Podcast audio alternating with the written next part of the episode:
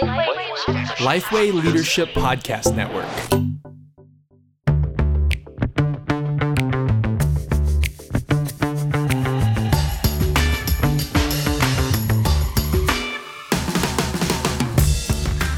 G'day, I'm Scott Sanders. And I'm Derek Hanna.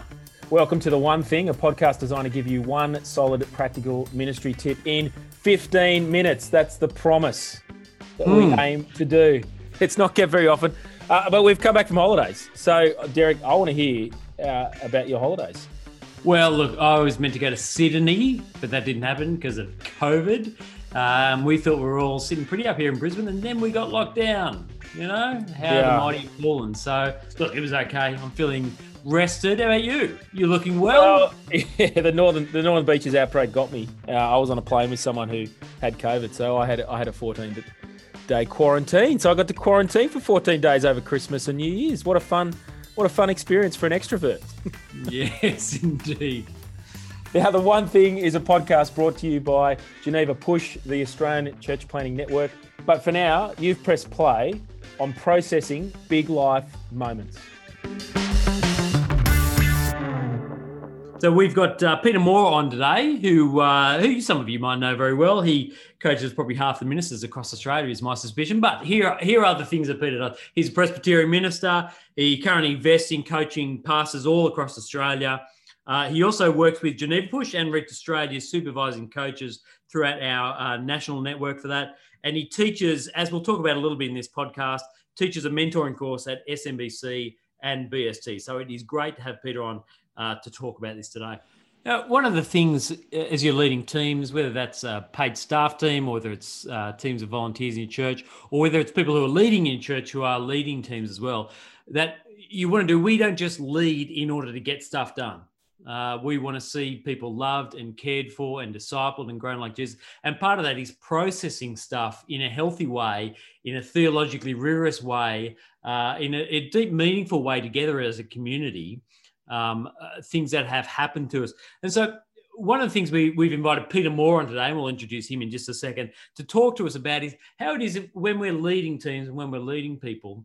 Um, while we we we want to uh, push them and encourage them and nurture them to get the job done that we're calling them to do, how is it along that we take time out to help them process the difficulties of ministry, the struggles of life. Um, I, have asked Peter to come on and give us a tool for how to do that in all different contexts. Peter Moore, welcome. That's great to be here. Nice to see you guys. It's good to see you too, Peter. I, I got to say, I'm not I'm not the best at this sort of stuff. This whole sort of reflection stuff and looking back, I kind of just keep running forward and pushing pushing into the next thing rather than going, oh, let's let's process what happened in the last 24 hours. I'm like, no, let's just keep moving forward.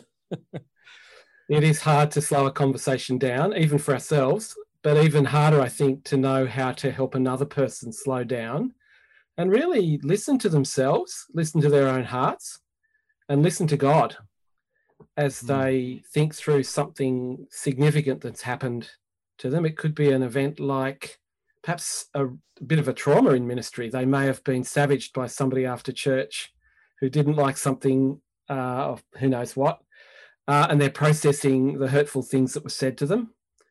Um, they could be processing a decision, a significant decision about making a move, um, maybe move to another role somewhere else, um, helping people and even couples.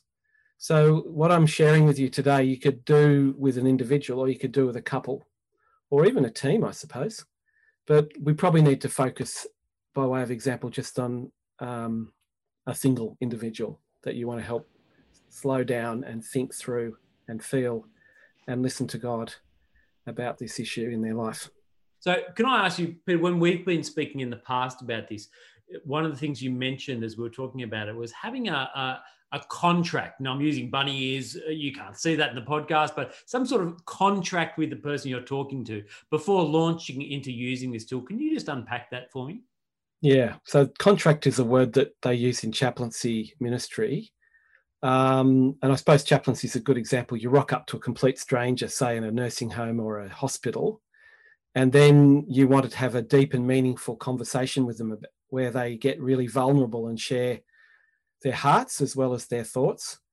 um, and even reflect on what they think God has to say to them about uh, their current situation. You can't just do that. You need a contract, what they call a contract. I think if you're a, a team leader in a ministry context, your staff members don't necessarily want to be that vulnerable. Um, they may be willing to. It may be a wonderful blessing for them if you facilitate this sort of slow conversation, but you need a contract to do that. Permission, basically, earnest, honest permission to go deep and to be vulnerable. So, Peter, um, that's really helpful. Can you describe for us the tool? Uh, so, I've got two different examples, and there's a handout that goes with this podcast. And if I can just start with the less intense version, uh, in the last 12 months, I had the opportunity of helping a guy with his wife actually process a significant life decision where there was a real sense that he and his wife weren't on the same page and they were both feeling rushed into a decision. And so I took the opportunity of having a slowed conversation with this couple. And you'll see there on the handout, I actually broke it into six points. And what I like to do is if I've actually got them, this, this couple or this individual in my office, I put six bits of paper out on the floor and I get the people to actually stand each, each sorry, each piece of paper's got a label on it. And I get the people to stand on each piece of paper as we address the question on that um, paper page, which is a step in the slow conversation. And there's something about doing this with our bodies that helps people to really stop and think and process. So we're very embodied creatures, we human beings. We tend to be pretty cerebral, but when we start doing things with our bodies like this, standing on labels in a circle on the floor, it makes us think more about our holistic response to questions. And you'll see the, the six questions I came up with in that case. How close do you each feel to a decision? Rank that from one to 10 for your heart and your head. How close do you feel with your heart to making a decision? You know, nine would be I've basically made the decision. I just haven't told anybody yet. Um, my heart's very, it's really convicted. One would be I've only just heard about this as a possibility. I haven't processed anything. Um, and I asked them head and then heart, or heart then head. Um, the second one you'll see there is how needy are you for a decision? Are they feeling a kind of a real impulse to move ahead? And that's a great opportunity for a couple to listen to each other um, and share about how they're feeling. Then I've got before a decision to move, you need a decision to leave. How attached do you feel where you are now with the head and with the heart? And then you'll see, you can read on. Um, let's consider the role which you've applied for, the pros and cons, let's look at other options and let's talk about the next steps. So it's basically walking the couple through each of these phases and giving them the opportunity of listening to themselves and to each other, both the head and the heart. So that's my first example. So Peter, why why do you go why do you go with the heart and then the the head? If if you start with the head, you might get a more holistic answer, which is not necessarily they haven't really reflected um, if you start with the heart, and I always say, let's start with the heart, then we'll go with the head. Um, I like the idea that without having expressed reservations, intellectual reservations to what they're feeling, they're able to just blurt out what they're feeling, mm. knowing that they can, you know, they can um, reframe it with their thinking. It just seems to work better for me if you ask for the heart first. You'll see that in the second model that I'm using, it's very much like that. It starts with the with the heart. Now, your second example, Peter. The second example is um, the theological reflection model. The six questions are first context, second emotion, third image, fourth theology, fifth God's presence, and sixth insight and action. The first question is the context. They have to talk about the immediate general context where the event occurred and what actually happened. Then you get them to pause. There's always a wisdom pause between each step.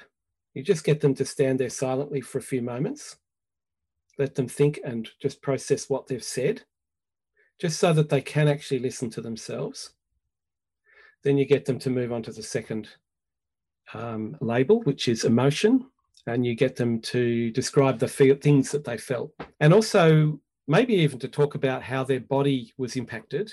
Then you have another pause, and then you invite them to move to the third label, and they you ask them to give you a helpful image or metaphor that captures that sums up the experience. Um, you know, it could be the image of a deer in the headlights, for example, or a um, scolded child. And again, there's a wisdom pause, and then you ask them to reflect on the fourth point, which is theology. So, from what they know from scripture and what they know of God, what do they believe God's truth has to say to them, and particularly the gospel, about this event? Then you get them to move on to the fifth label, which is about God's presence.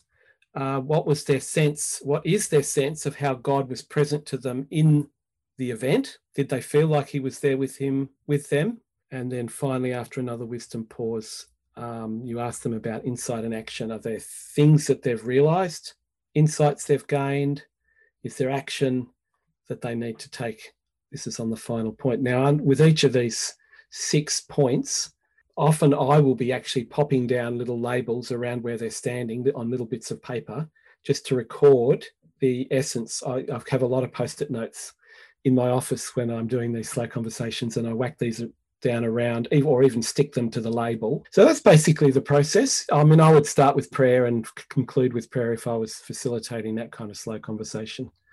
So we need to be in, in using this as well. We need to be careful because we're not. You know, most of us are not counsellors. We might be theologically trained. We still want to care for people, and there are limits to what we can do, and we need to have wisdom to know where to encourage people to actually seek professional help with this. We're not. We're not counsellors. We need to be careful, but it is a very, very helpful tool. This one uh, for helping people dig into what in gospel ministry at every point there are challenges and stresses that we want to process well if you were to say to people uh, peter what is, what is the one thing uh, around this tool or around this concept that you would want to leave them with what is it be bold to take opportunities to walk people through a slow conversation where they have to actually work out what their feelings are about a thing that's happened in their life and what God is saying to them.